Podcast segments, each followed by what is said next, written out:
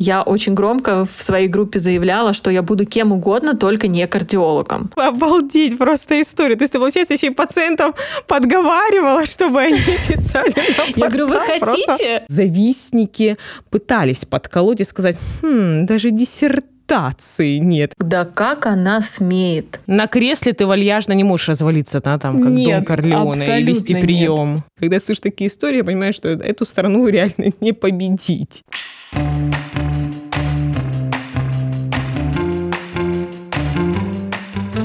Здравствуйте, дорогие друзья! В эфире второй сезон подкаста «Врач-богач». С вами по-прежнему я, Евгения Харченко. Начнем сразу с хороших новостей. По итогам 2021 года наш подкаст вошел в десятку топовых подкастов по версии портала podcast.ru. Вместе с нами в рейтинг вошли подкасты от «Медузы», «Рамблер», «Мерседес-Бенц», «Ирины Хакамады», «Сбер», «Радио Маяк». Мы на девятом месте и посмотрите с кем. Ведущие корпорации спикеры. И мы, молодой подкаст, которому всего полгода. Не перестану благодарить вас за интерес. Цели и ценности нашего подкаста остались прежними. Через повышение своих компетенций, знаний, честного и благородного труда, а главное, незашоренного мышления, врач может и должен жить на достойном уровне. И наши гости – яркое тому подтверждение.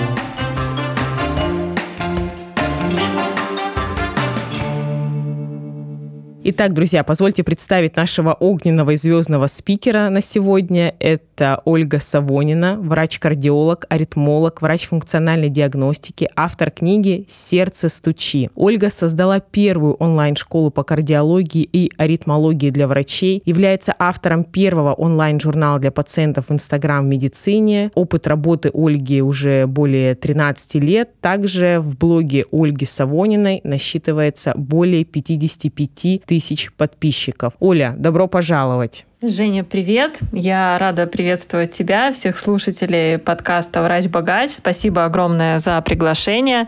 Для меня это действительно огромная честь. Спасибо большое, что согласилась прийти. Ну что, я традиционно задала вопросы коллегам, подписчикам, что бы они хотели услышать от тебя, предварительно рассказав им, какие у тебя компетенции, какие интересы, с какими сложностями ты сталкивалась. И вот ряд вопросов поступили, которые я сегодня планирую с тобой обсудить обсудить. Ну что, я думаю, что начнем с того, что поговорим о твоем профессиональном пути. Оля, расскажи, пожалуйста, хотела ли ты быть врачом с детства и как вообще складывался твой профессиональный путь? Ну, на самом деле, я из тех врачей, которые не с детства хотели им стать, и я даже никогда не играла в больницу, не лечила своих кукол. Я решила стать врачом в конце 10 класса, когда у меня заболела мама, и мне нужно было делать ей самой перевязки вот, э, дома. И я делала делала это впервые, они были сложные, это фактически была какая-то сложная гнойная хирургия, скажем так.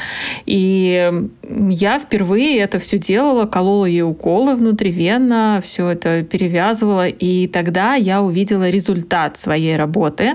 Да, конечно же, маме с каждым днем становилось лучше, и заживала рано. И вот то, что я увидела результат своей работы, человек выздоровел, да, человеку стало лучше, и именно это меня сподвигло на то, что, а, может быть, э, действительно стоит подумать о том, что помогать людям и видеть свой результат э, — это главное. И тогда я задумалась впервые о том, а вдруг если доктор? Но до последнего сомневалась, и мама же, конечно, сразу за эту идею зацепилась, а, поскольку она медсестра, и она всегда, конечно, хотела, чтобы я стала врачом, но я всегда нет, нет, нет. Я ей сказала, что, мам, давай, если я не поступлю в медицинский, как ты хочешь, то я тогда пойду туда, куда хочу, а это э, театральный. Мама говорит, окей, окей. Ну и э, ввиду того, что у меня э, золотая медаль была, мне можно было сдать один экзамен. Я тогда сдавала химию. Я ее сдала на 5. Ну, и тем самым поступила, предопределив да, полностью уже свое будущее, свой путь. Скажи, пожалуйста, как часто в течение студенчества, может быть, дальнейшего постдипломного образования и своей практики ты думала о том, а что если бы не послушалась маму и пошла все-таки в театральный? Впервые я об этом задумалась э, после 30 лет только, потому что во время учебы было настолько интересно и столько всего было нового, что я, честно говоря, прям вот быстро обо всем на свете забыла, погрузилась вообще полностью в медицину, когда мы надели белый халат уже на первом курсе. Это же было просто что-то невероятное. И только уже вот в зрелом возрасте, да, я человек, который ходит регулярно на спектакли, да, когда актеры стоят, я вот начала уже призадумываться, а что если бы, да, стояла бы ли я на этой сцене, да, в каком-нибудь театре Москвы, или все-таки нет. Пережила бы вторые роли? Пережила бы эпизодически нет. или нет? Честно, нет, потому что для меня вот просто, когда мы играли в театральных постановках в школе, в театральной студии, а, если мне доставалась а, какая-нибудь второстепенная роль, то а, я делала все для того, чтобы либо уйти из спектакля, да, либо все-таки... Либо плести интриги, плести интриги против Нет, интриг тех, кто играл главную главную роль. Интриг не, не... Гвозди не подсовывала, да, там никуда? Нет, нет, пыток не устраивала, да, а, ничего такого не было, но, тем не менее, да, характер свой показывала. Это да, это было. А сейчас как-то удалось, может быть, э, хобби, близкое к театральному искусству, внедрить в свою жизнь? Да, конечно, я уже полгода занимаюсь в театральной студии, Ого. и я наконец-то смогла да, реализовать это в свое хобби. И на самом деле это вот одно из моих таких ресурсных дел, как сейчас модно говорить, которое вот прям вообще меня переключает от всего и помогает мне быть в ресурсе и получать все то, что мне всегда хотелось. Здорово. То есть по факту ты все-таки благодаря работе в медицине, да, там, благодаря тому, что у тебя где-то освободились временные ресурсы, ты как-то оптимизировала свою работу, может быть, там создал дополнительные источники дохода и так далее, тебе удалось вновь вернуться к своей мечте. Правильно я поняла? Да. Э, вот здесь очень точно ты сказала, что освободилось время, да, благодаря ну, развитию, росту, да, тот, который сейчас происходит у меня, расставлению приоритетов. Сейчас есть время на все свои любимые дела. Это точно. Классно. Почему решила стать кардиологом? Между чем выбирала? А, честно говоря, да, я на третьем курсе, когда у нас была пропедевтика внутренних болезней, я очень громко в своей группе заявляла, что я буду кем угодно, только не кардиологом. Что это самое неинтересное, что может быть, и вообще, что это такое. Я всегда мечтала стать патологоанатомом, либо в судмедэкспертизу уйти. Я занималась дополнительно на кружках в патанатомии. Все мне это безумно нравилось Э, нравилось чем, да, то сейчас некоторые тут подумают. вот, э, нравилось тем, что это помогало мне лучше понять э, какие-то клинические, да, моменты. И, кстати, я тоже задавала подписчикам вопросы, возможно, у них есть какие-то ко мне, чтобы я раскрыла в подкасте, и одна коллега спросила, как я считаю, нужно ли ходить на вскрытие, когда мы учимся. Конечно, стоит, потому что это клинический опыт, вы можете можете переложить потом это все уже. И видишь все изнутри, ярче пациенту рассказываешь, ярче объясняешь э, да, определенные категории пациентов. Ну а кардиологом я решила стать э, уже, когда я проработала терапевтом два года потому что я закончила интернатуру по терапии. И... А где работала терапевтом? Я терапевтом работала... В поликлинику пошла или в стационар? Сначала я начинала с терапевтического отделения, а потом я работала в приемном отделении, потом уже ушла в поликлинику, но совмещала все равно с приемным отделением. И когда в поликлинике отработала год, я думала о том, что ну, все идут вот куда-то специализируются, надо бы, наверное, и мне. И думала, на какую бы специализацию пойти пойти. И э, мне моя медсестра говорит, слушай, а ты вот больше всего не отправляешь пациентов к кардиологу, ты их лечишь сама, что удивительно. Какая внимательная. Да. Прям медсестра-коуч просто рядом Да, очень точно это ей дала название. Я тут э, закончила курсы Executive Coach. Ты знаешь, я запомнила, так сказать, что ты вот реже всего кардиологам отправляешь. Подумай, think about it. Такая, да? Да, именно так Всем бы такую медсестру на своем профессиональном пути, да? Да, и я тут решила, ну да, действительно, точно, ведь именно этих пациентов мне нравится лечить самой, и я прям действительно делаю это с удовольствием, и главное, получается, да, пациенты потом не требуют консультацию все-таки кардиолога, да, и, значит, все хорошо. Ну, и я решила, что пора, и пошла уже учиться кардиологии, сразу понимая, что нужна и функциональная диагностика, то есть все это перетекало уже из одного обучения в другое, и так продолжается, собственно, до сих пор. То есть, резюмируя, ты закончила, получается, вуз, после этого у тебя была интернатура, медсестра-коуч подсказала тебе, что надо идти в кардиологию, ты закончила, я так полагаю, ординатуру или специализацию, да, первичную по кардиологии. Угу, первичную, да, специализацию. Функциональной диагностики и начала работать. Угу. Уже кардиологом в стационаре, верно? Нет, я начала работать кардиологом а, в поликлинике, в той же, где работала терапевтом. В самой простой поликлинике? В обычной городской поликлинике, да. И параллельно устроилась сразу же в кардиореанимацию, а, да, в больницу городскую для того, чтобы, ну, в общем-то, и неотложную кардиологию познать, и амбулаторную. Угу. Что скажешь про работу в поликлинике? Есть ли там развитие? Я считаю, что есть, но до определенного предела, наверное, как и везде. Потому что я, когда уже начала работать кардиологом, мне, конечно, хотелось уже делать все самой, холтер, смат, по крайней мере, начинать учиться, да, когда же набираться опыта. И я пошла к своему главному врачу и начала говорить о том, что вот в Европе врач все делает сам на приеме и ставит мониторы, и делает УЗИ, и все это сразу. Вот давайте у нас также будем делать, я все могу, я хочу, давайте, давайте. И спустя, наверное, месяца три моих хождения к главному врачу мне выделили кабинет, а, он был такой тройной, то есть в одном кабинете было три помещения, и поставили беговую дорожку, забрали ее из другой поликлиники, в которой ей никто не умел пользоваться, и холтер, смат, эхо, то есть я все могла делать сама. Вот представляешь, в поликлинике я когда кому рассказываю, мне реально никто не верит, но это на самом деле так, и многие пациенты помнят, э, сотрудники. Это счастливое время, когда они могли прийти в один кабинет и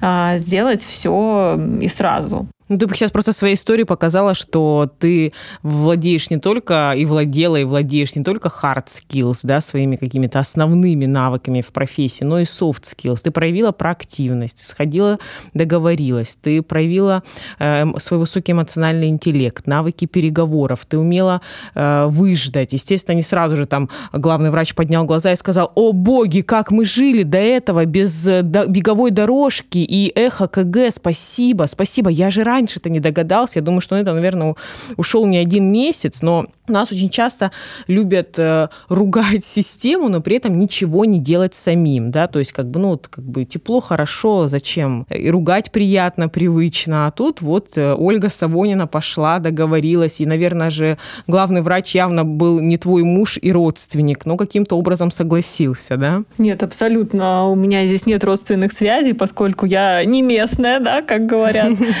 Вот. И, конечно, да, не с первого раза, и мне приходилось э, много раз и ходить, и объяснять, и писать, да, то есть... Э, и доказывать какие-то плюсы, да, Да, показывать выгоды. плюсы. Я собирала э, письма с пациентов, да, где вот они тоже говорили о том, что хотят, чтобы они писали на портал, там, да, главному врачу. Обалдеть просто история. То есть, получается, еще и пациентов подговаривала, чтобы они писали Я говорю, вы хотите?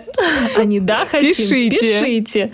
Потрясающе. Так, э, для этого нужно было еще проявить любознательность, то есть ты открыла, посмотрела, как устроена медицинская помощь кардиологическим пациентам в Европе, да, что там нет отдельной специальности УЗИ, то есть УЗИ владеют врачи там отдельно, э, гинекологи, урологи, кардиологи владеют эхо, КГ и так далее, то есть для этого ты проявила любознательность, узнала, вдохновилась наглоталась этой новой информации и дальше уже начала действовать. Да, именно так. Э, поэтому даже в поликлинике, да, как ты говоришь, многие ругают действительно систему, но если мы начинаем с себя и вокруг себя создаем то пространство, которое мы сами хотим, все возможно. Потому что я знаю примеры своих коллег, которые ну, уже учились у меня на курсах, которые, вдохновившись моим примером, организовывали кабинеты ХСН, организовывали кабинеты советы профилактики инфаркта.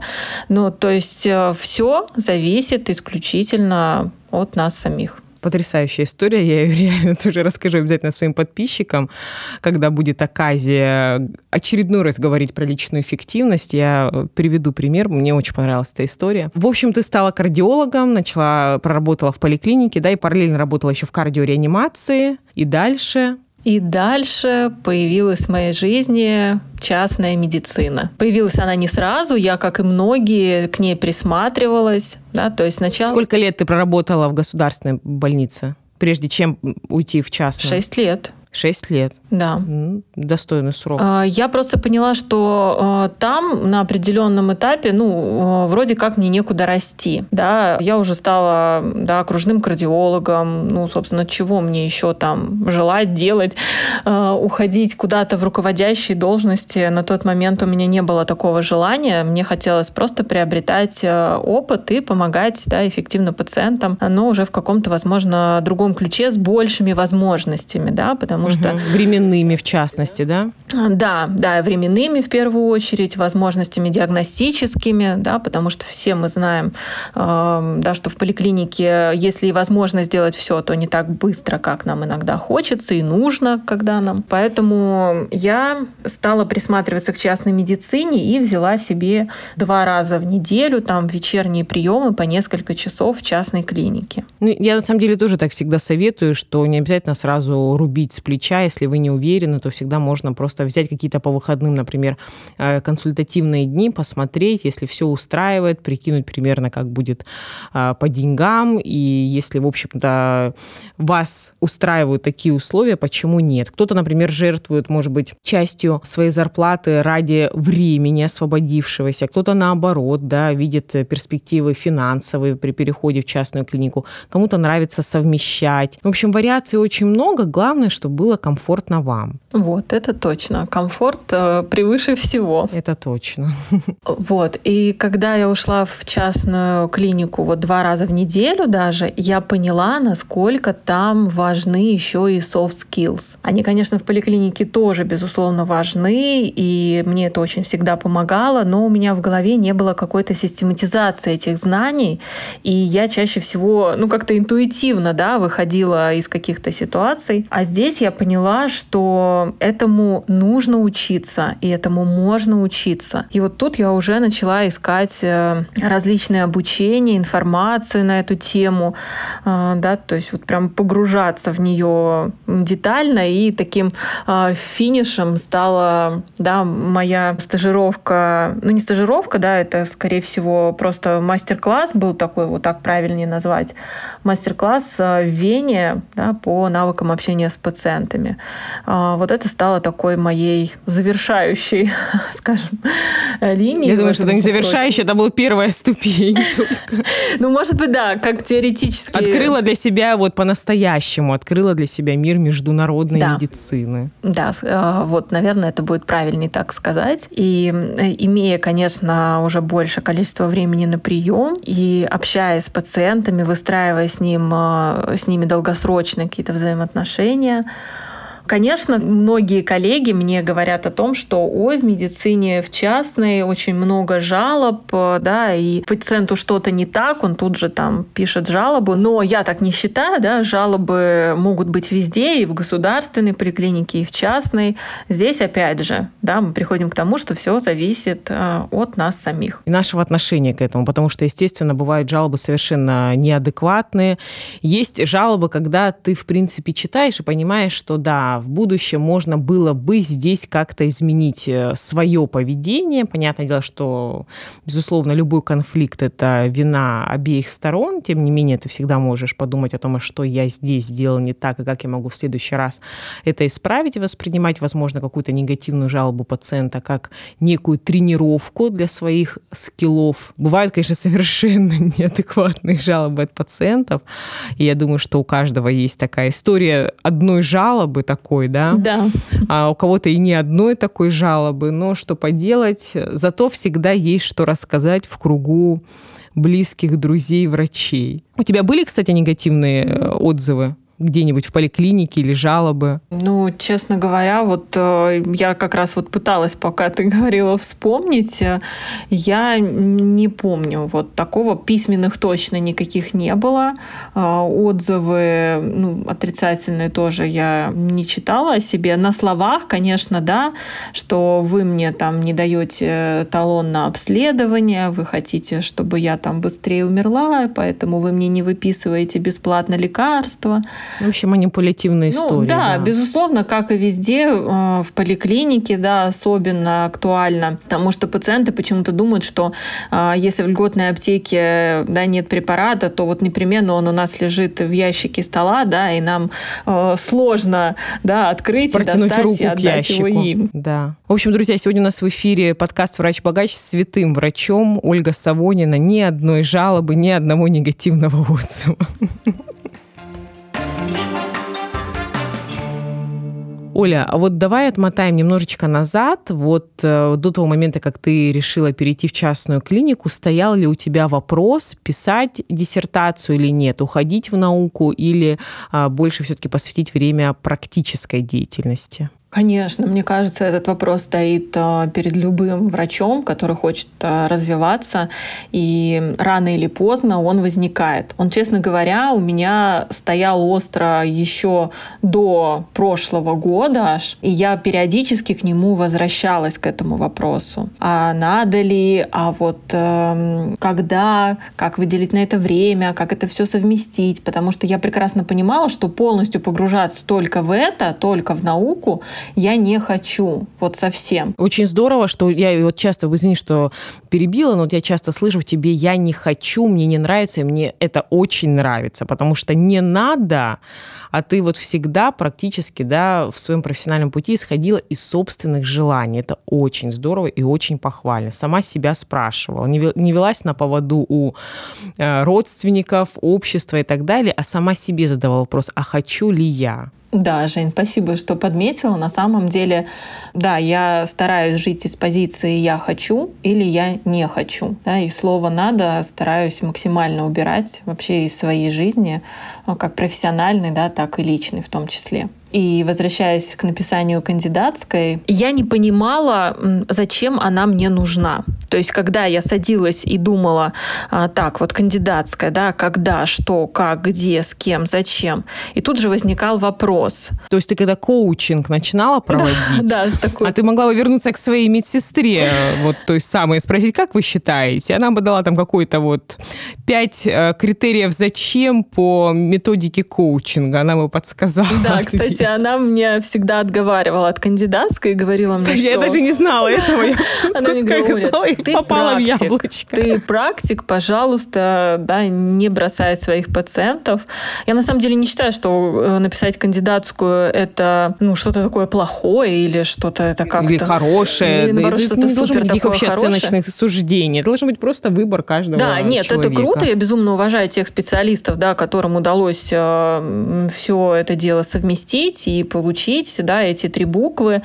Э, но на самом деле я понимаю, что в свете особенно последних событий, развития доказательной медицины в первую очередь, что наличие у тебя этих трех букв да, не является показателем того, что ты хороший врач. Да что говорить, у нас тоже на курсах я неоднократно разговаривала с докторами, они говорят о том, что после того, как мы прошли обучение там, по доказательной медицине, по научным публикациям, страшно думать о своей диссертации. И это не их вина. Это просто никогда не было заложено в нашей программе образовательной.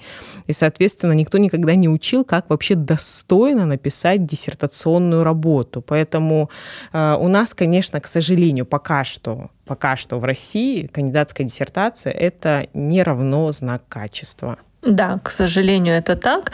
И когда приходят э, с назначениями от профессоров, да, либо каких-то других э, имеющих регалии а, врачей, и ты смотришь, что назначен миксидол, милдронат, да, а, какие-нибудь БАДы, списочек, а, то ну, реально волосы встают дыбом, и ты думаешь, что ну, это действительно не знак качества. И я не стану хуже да, если у меня не будет этих трех букв. Я не буду лечить пациентов хуже, да, если у меня не будет э, звания да, там, кандидата медицинских наук. Абсолютно нет.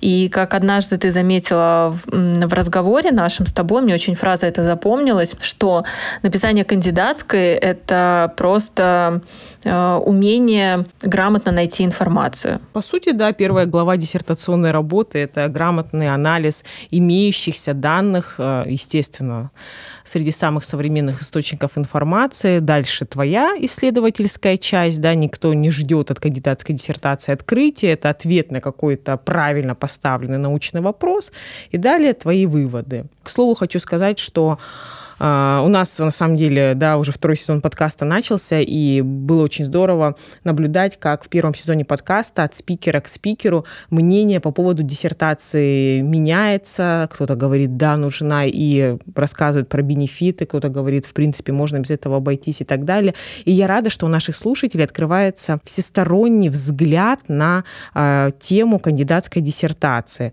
Например, если рассуждать с позиции, что вот вы не хотите, и она вам не нужна, нужна и даже не привлекает и вызывает только вселенский ужас. Например, вот в моем окружении мой учитель по онкологии, с вашего позволения не буду сейчас э, называть имя, у нее нет кандидатской диссертации. Как-то раз у нас состоялся такой достаточно приватный разговор, и она сказала, что, во-первых, я могу сказать точно, что я считаю ее одним из самых сильных онкологов, химиотерапевтов вообще как минимум в Санкт-Петербурге, а то и в стране, потому что там просто колоссальный опыт, сотни вылеченных пациентов. Она действительно для меня пример стойкости, знаний, практического опыта. Но у нее нет кандидатской диссертации диссертации. И я помню, что я когда-то, наверное, в ординатуре у нее спросила, почему так. Она сказала, что, в общем-то, после а, ординатуры э, стоял неоднократно вопрос, и там чуть ли ну, действительно известные профессора хотели, чтобы она защищалась у них, но она сказала, что я хочу лечить пациентов, мне это нравится. Я не представляю, чтобы я э, в течение там, ближайших трех-четырех лет посвящала свое свободное время написанию научной работы. Я практик, мне это нравится, я не могу вообще без этого жить и так далее.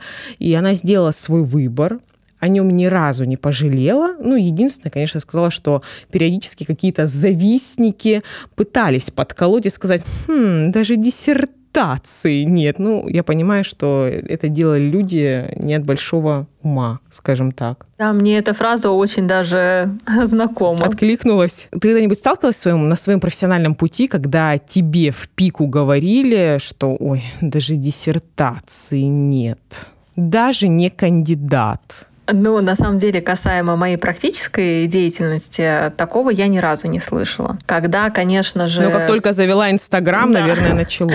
Появились, когда тем более а, курсы, да, мой первый курс по кардиологии. Вот тут, конечно, да, я услышала как раз-таки вот эту фразу. Более того, люди до сих пор не. Она уже настолько, мне кажется, смешная и нарицательная, но ее все равно до сих пор продолжают употреблять. То есть мы уже эту фразу как бы, ну, уже настолько я даже не знаю, ridiculous, как сказать по-русски, уже, ну, абс абсурд такой, уже абсурд, и все равно вот, вот до сих пор кто-то цитирует этот абсурд даже не кандидат. Все, теперь конец. Ну, знаешь, мы можем также в обраточку сказать, да, даже не практик, да, вот да, только да, да, да. наукой только теоретик. и занимается. Ага, только блогер, только теоретик. Какие у нас там еще ярлыки можно навесить на человека? Так, иначе появился первый курс, и тут сразу же поднялась э, буря возмущения. Да, сначала это возмущение были в каких-то закрытых кулуарах, да, иногда мне что-то такое прилетало, доходило от добрых подписчиков до меня доносилось, да, где-то уже примерно через год а, мне стали посвящать посты, э, в котором писалось, да, о том, том, что абсолютно любой да, как доктор... она смеет. Да, как она смеет. Э, да, более того, я буквально недавно услышала очередную такую фразу, э, когда я решила и объявила о том, что я буду открывать свой кабинет, уже, да, уходить э, вообще из найма я услышала своей самой первой работы. Добрые люди опять передали, да, принесли на хвосте самой первой работы э, с приемного отделения еще, да, где сказали, да как она смеет открывать свой частный кабинет. Ну, Оля, ну, у всех один вопрос просто на языке. Ну, почему ты не сходила в приемный покой, не спросила разрешения у человека, который возмущается? Ну, как так? Ну, твоя жизнь должна полностью зависеть от мнения окружающих. Ну, почему ты не сходила и не спросила? Да, действительно. Просто я придерживаюсь того, что если как бы у человека нет своей цели в жизни, то ему приходится работать на того, у кого эта цель есть. Да? А у меня цели есть, поэтому, собственно, я к ним иду.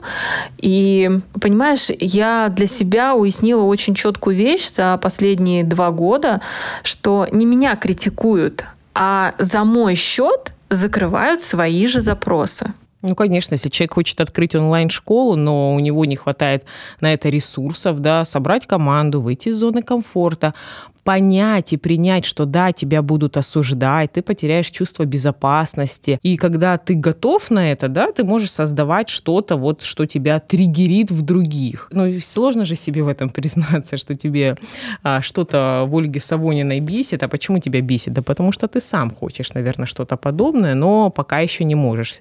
Те люди, которые более осознанно, они себе признаются в этом, да, что, да, действительно, мне это надо, и меня в ней это триггерит, значит, мне нужно туда двигаться, а кто-то так и останется вот в этой пассивной, к сожалению, антипродуктивной позиции критиканства. Вот и все. Да, но э, ты же понимаешь, что если ты критикуешь чужое, да, предлагай свое.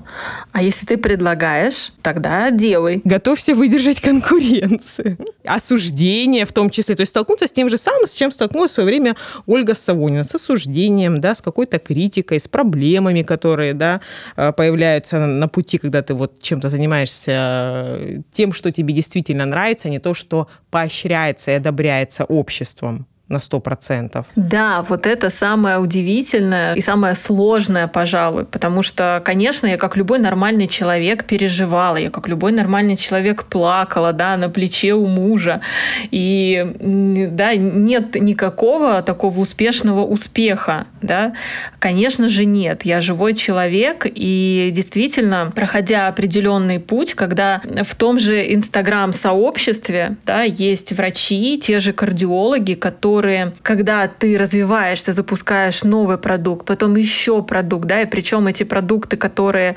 скажем так, ну, первые у тебя, да, их больше нет ни у кого, и они просто вычеркивают тебя из своего такого списка общения резко и внезапно, э, да, э, иногда говоря в ответ, что да, тебе там это не нужно, ты уже звезда, что, мол, типа я тут, да, либо просто игноря это на самом деле есть. И я знаю, что я, по сути, такой кардиолог-одиночка, который прет по своему пути, а, не собирается в какие-то кучки, как принято, да, иногда в Инстаграме, кучковаться, да, и друг друга там а, как-то пиарить, развивать. Все это есть а, в медицине, в медицине в Инстаграм, в кардиологии инстаграмной, так ее назовем, да. А я, несмотря на все это, пру, ну, одна на таран бывает порой. В общем, ты отказалась просто от чувства безопасности да. ради э, каких-то своих определенных целей. Да, я хочу, чтобы слушатели это правильно поняли. Не потому, что Ольга Савонина там чувствует себя э, звездой эксклюзивной, и это не ее уровень э, с кем-то вступать в сообщество. Нет, она просто приняла свой путь, идет по своему пути, не оглядываясь на мнение других людей, а, но как бы она платит за это определенную плату. Это потеря чувства безопасности, это вот, по, по сути, получается, э, в, в стаю больше не принимают. Естественно, это ошибки, это неизвестность, это колоссальная ответственность за себя, работу команды, ответственность перед учениками, которые идут да, в онлайн-школу, ответственность перед читателями, которые читают книгу. Ольга выпустила книгу «Сердце стучи», ответственность перед подписчиками, да, 57 тысяч подписчиков. Не дай бог что-то там не так скажешь. Там же сразу же начнет... До, добрые люди, они не спят, они тут же проснутся и напомнят о себе. Поэтому какой вывод мы из этого делаем? Оля, ты большая молодец, что ты действительно идешь по своему пути. Это мое мнение, и я считаю, что только когда ты на своем пути, и действительно жизнь становится невероятно интересная, захватывающая, играет э, красками. И я желаю тебе от всего сердца, чтобы ты действительно добилась всех тех целей, которые, я уверена, ты себе уже поставила, они действительно захватывающие. Ну, это как а, получается, да, в теории краба, я ее часто привожу в своем блоге, когда все кричат, зачем тебе это надо, да, тянут вниз, вот, а ты пытаешься барахтаться наверх.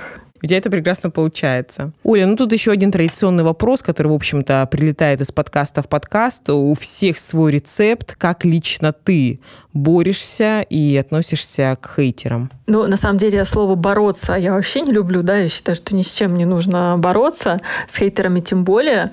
А, я бы провела такую аналогию, да, вот хейтеры, они фактически приходят к вам домой, на вашу территорию, с ведром помоев, и выливают его. Да? Ну, какие наши могут быть действия? Да? А, вот уж ни в коем случае не нужно брать свое ведро да, в своем доме и выливать у себя же дома. Да, вот лучше, так сказать, дома отмыть, закрыть дверь наглухо да, и до свидания. И сделать выводы, что, наверное, такая же помойка у них дома, они пытаются навести, э, развести то же самое, когда ходят в гости. Конечно, конечно, критиковать, э, что-то вот это все высказывать, да, это ну, на самом деле, да, они, как ты говоришь, всегда несчастные люди, которые катятся, да, на лифте вниз. Оля, скажи, пожалуйста, вот э, ты упомянула, что сейчас э, открываешь э, свою частную практику. Я скажу от себя, честно говоря, в России вообще никогда с этим не сталкивалась, да, ну, видела максимум, может быть, только там кабинет стоматолога, это для нас привычно. А вот чтобы частный кабинет кардиолога или врача терапевтической специальности, наверное, среди моих знакомых никого нет. Когда я работала в Швейцарии, да, ты знаешь, да, я адепт э, концепции «всегда должен быть запасной вариант в любой ситуации». И я помню, когда приехала в Швейцарию, э, одна клиника на целый тон. Я говорю, а если вдруг, я не знаю, там доктор со всеми переругался или его расписание не устраивает, да мало ли вообще какие обстоятельства сложились, и он хочет уйти, ему куда уходить? Они мне говорят, в частную практику. Я говорю, это как? Они говорят, ну вот кабинет отдельный есть, и вот к доктору на прием приходят пациенты. То есть просто отдельно его кабинет. Ну, такая же история есть в Америке. У нас, насколько я знаю, вообще это не развито пока что. Скажи, пожалуйста, насколько это сложно было, сколько времени это заняло, силы, вообще как, как эта практика сейчас построена у нас в России? Вдруг как, как кто-то из слушателей, из наших коллег заинтересуется, тоже захочет свой кабинет открыть? Жень, спасибо на самом деле за вопрос. Это то, чем я тоже горжусь потому что а, у нас действительно, как ты заметила, в России даже как таковых документов, а, регламентирующих а, открытие частного кабинета, и в том числе кардиологического, да, нет, потому что все документы для медицинских клиник. И когда я решила открывать свой частный кабинет, я думала о том, что, ну, с чего начинать, понятное дело, да, как всегда начинаешь э, гуглить, что-то читать, и информации на самом деле практически нет. Все либо про клинику, либо про частный кабинет стоматолога. Ты абсолютно права. Ты хочешь сказать, что ты опять почти первопроходец, как с первой онлайн-школы по кардиологии, то и практически первый частный кардиолог в России, да? Ну, я думаю, что, наверное, все-таки такое где-то тоже еще есть. Вот. Мне бы хотелось в это верить, по крайней мере. И, конечно, я, побоявшись, решила сначала обратиться в консалтинговое агентство, которое открывает медицинские клиники, да, там кабинеты стоматологов и так далее. И они мне сразу, да, за энную сумму говорят, что нет, вот тут вы кабинет не откроете, и я вот как раз хочу рассказать об этом, предупредить, а, да, коллег, которые вдруг захотят открывать свои частные кабинеты, неважно по какой специальности, они мне сразу стали говорить, что вот прям кабинет открыть не получится, что у вас должно быть еще там хоз-помещение, туалет должен быть прям чуть ли не в кабинете и э, отдельно еще помещение там для еще какого-то инвентаря. То есть в одном кабинете сделать еще пять кабинетов. Ну так, условно. Mm. Ну, короче, целый торговый центр надо снимать. Да, я так расстроилась, потому что я уже сняла а, в аренду помещение, да, я уже заплатила за него деньги там на несколько месяцев вперед, мы уже начали делать там ремонт, и я просто, понимаешь, в таком шоке, а, но думаю, нет, схожу-ка я в наш Роспотребнадзор, который будет мне, собственно, выдавать это санэпидзаключение, и вообще у них узнаю. Я взяла все распечатки, все планы, которые мне дали в консалтинговом агентстве, прихожу туда, на меня смотрят с округленными глазами, и, ну, знаешь, фактически чуть ли не крутят пальцем у виска и говорят, это вообще что? Я им объясняю, что хочу открыть частный кабинет, все рассказываю. И говорю, ну вот в документах же там написано, да, что вот так и так надо сделать. Они мне говорят, кто вам такое сказал? Говорят, запомните, всегда в первую очередь идите в свою местную там вот организацию, свой местный Роспотребнадзор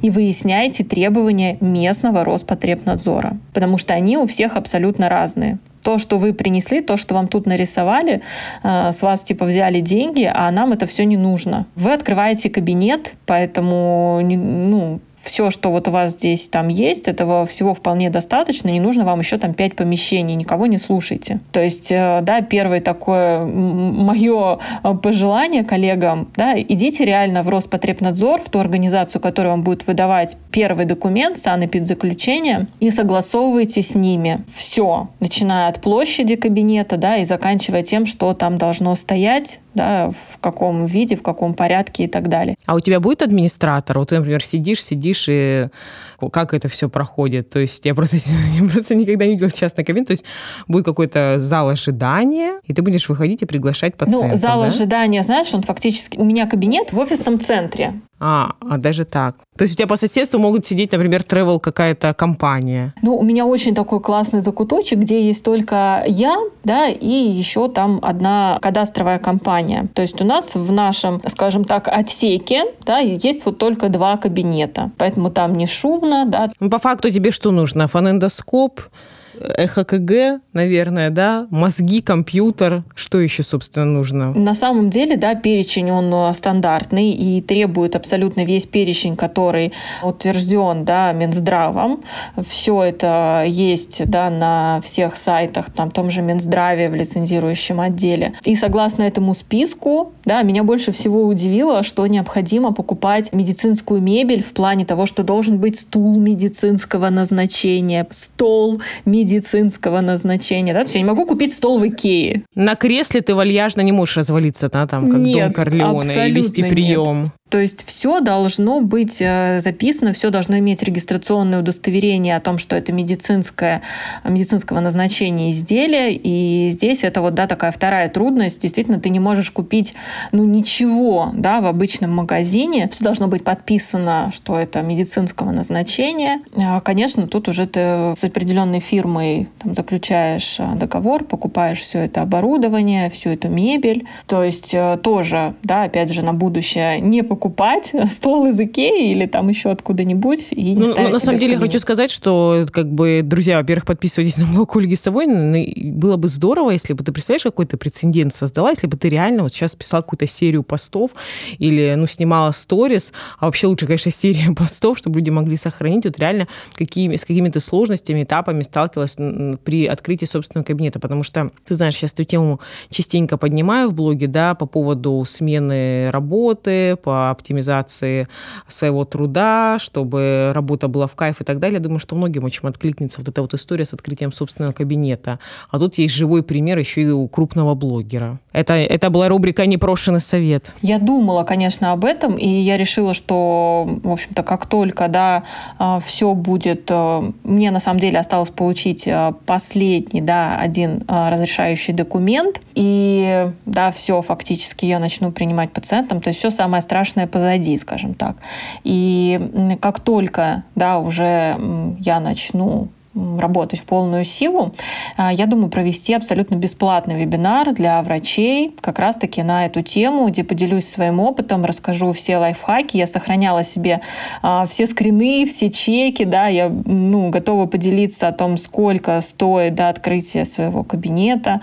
А, то есть проведу некий такой вебинар абсолютно бесплатный, чтобы каждый из врачей мог задуматься о том, а вдруг да, я действительно могу тоже открыть. Очень здорово, и если будет возможность, желание, я тебя тоже позову на наш курс, который мы будем скоро запускать про карьеру, чтобы ты там тоже поделилась с нами лайфхаками.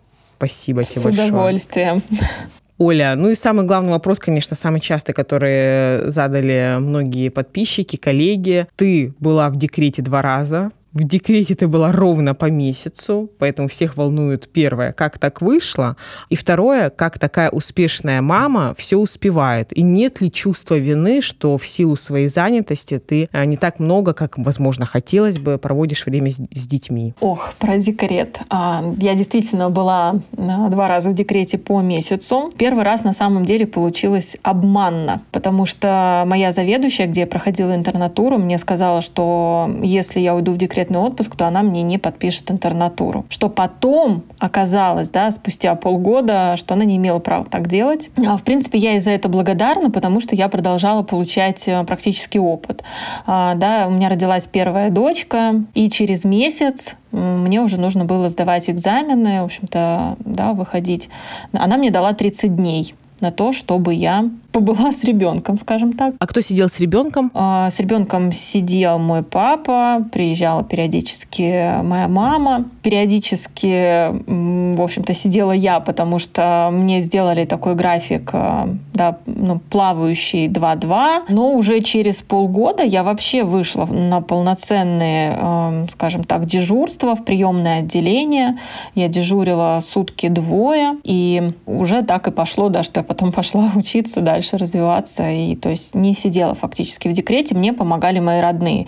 Да, я не та супермама, которая и с ребенком сидит, да, и там работает. Нет. Да, у меня была помощь, огромная помощь, э, да, и тут, э, конечно... Спасибо родителям. Да, спасибо родителям, конечно, большое да, за эту помощь. А со вторым ребенком я уже осознанно выходила на работу. Я когда родила Марусю, у меня заканчивался сертификат по кардиологии. И э, я решила, что пойду на обучение, потому что уже путевка была заранее выделена. К тому же мне ее дали в мою любимую больницу э, в Москве, да, где мне было всегда интересно учиться. И я поехала на учебу. То есть я каждый день ездила на учебу на электричке в Москву, чтобы подтвердить свой сертификат. Опять же, уже здесь помогала свекровь тоже, да, мама, бабушки, дедушки, прабабушки. И после этого, да, уже совсем ушла в работу в частную клинику. И знаешь, э, я заметила одну очень интересную тенденцию, э, что после рождения что первого ребенка, что второго ребенка. У меня были такие взлеты, скажем так, в карьерном плане. А, да, после рождения первого ребенка я отучилась на кардиолога и развивала кардиологию в поликлинике. А после рождения Маруси, да, я буквально там через несколько месяцев уже стала заместителем а, главного врача. Сначала по клинико-экспертной работе, потом по медицинской части. Ты опять разорвала все шаблоны. Сколько можно?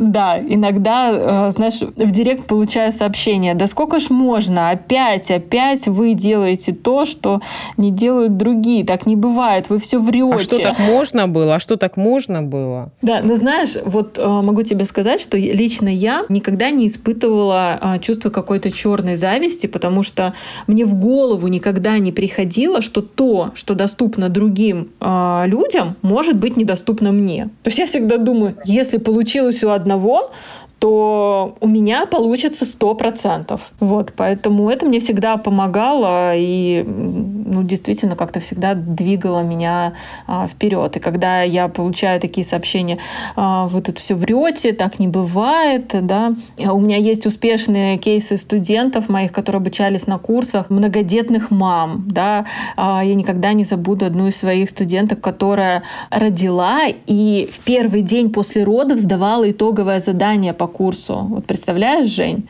а, лежа в больнице, сдает итоговое задание по курсу. Ну, это чисто вот такая врачебная а, работоспособность. Я слышала историю, про... мне рассказывала тоже подписчица про то, что она родила, и через два часа после родов, говорит, я спустилась на, если вы сейчас нас слушаете, от меня привет, до сих пор, видите, уже год прошло, как вы мне эту историю рассказали, до сих пор в шоке. Она рассказала, что она родила, и, говорит, спустилась на пару этажей вниз посмотреть свою пациентку. То есть она по месту работы как бы родила, и тут же там чуть-чуть попозже спустилась осмотреть свою пациентку. Ну, это, ну, мне кажется, такое возможно только в России. Когда слышу такие истории, я понимаю, что эту страну реально не победить. Не победить, да, потому что я, кстати, вот что с первым, что со вторым ребенком работала до последнего дня. То есть я отрабатывала, шла домой, и на следующий день там приезжала уже, э, так сказать, народы. Но сейчас уже благодаря оптимизации твоего рабочего графика удается больше да, проводить времени с ребенком. Да, с это то, к чему я всегда стремилась. У меня на самом деле нет чувства вины, что да, как-то я обделяю детей своим вниманием, временем. Нет, я всегда четко умела распределять свое время, и даже когда у меня была огромная, колоссальная нагрузка на руководящей должности, да, все равно у меня были такие, скажем, непоколебимые святые часы, да, которые были посвящены исключительно а, детям. Да. И сейчас, когда я оптимизирую с каждым разом свое время все больше и больше, да, я им уделяю, конечно же, больше времени, и я понимаю, как для них это важно, но на самом деле, а, Жень, мне кажется, что это больше важно для нас, для взрослых. Чтобы не было чувства вины. Угу. Спасибо большое. На такой душевной ноте мы сегодня заканчиваем наш подкаст. На самом деле он получился, ну, по моему личному мнению, сам себе не похвалишь, никто не похвалит. Он получился просто невероятным. Спасибо большое, Оля, за откровенность, за то, что поделилась с нами не только своими какими-то успешными историями, но действительно и болезненными, потому что все мы понимаем, что плюс-минус э, все мы одинаковые со, всеми, со своими одинаковыми проблемами, и разница лишь в том, как мы к этим проблемам, задачам, от относимся, как мы их решаем, преодолеваем ради нашего блага собственного. Потому что сам о себе не позаботишься, никто не позаботится.